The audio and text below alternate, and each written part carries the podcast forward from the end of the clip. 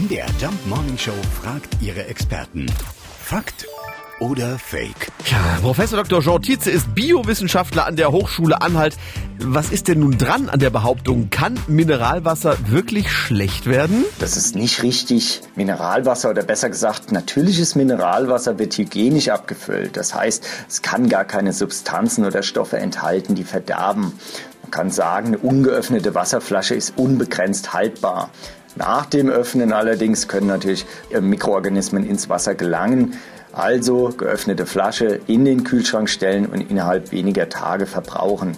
Vielleicht eines noch, bei Mineralwasser abgefüllt in Plastikflaschen können durchaus Stoffe aus dem PE oder PET ins Wasser übergehen, die gesundheitlich nicht ganz unbedenklich sind.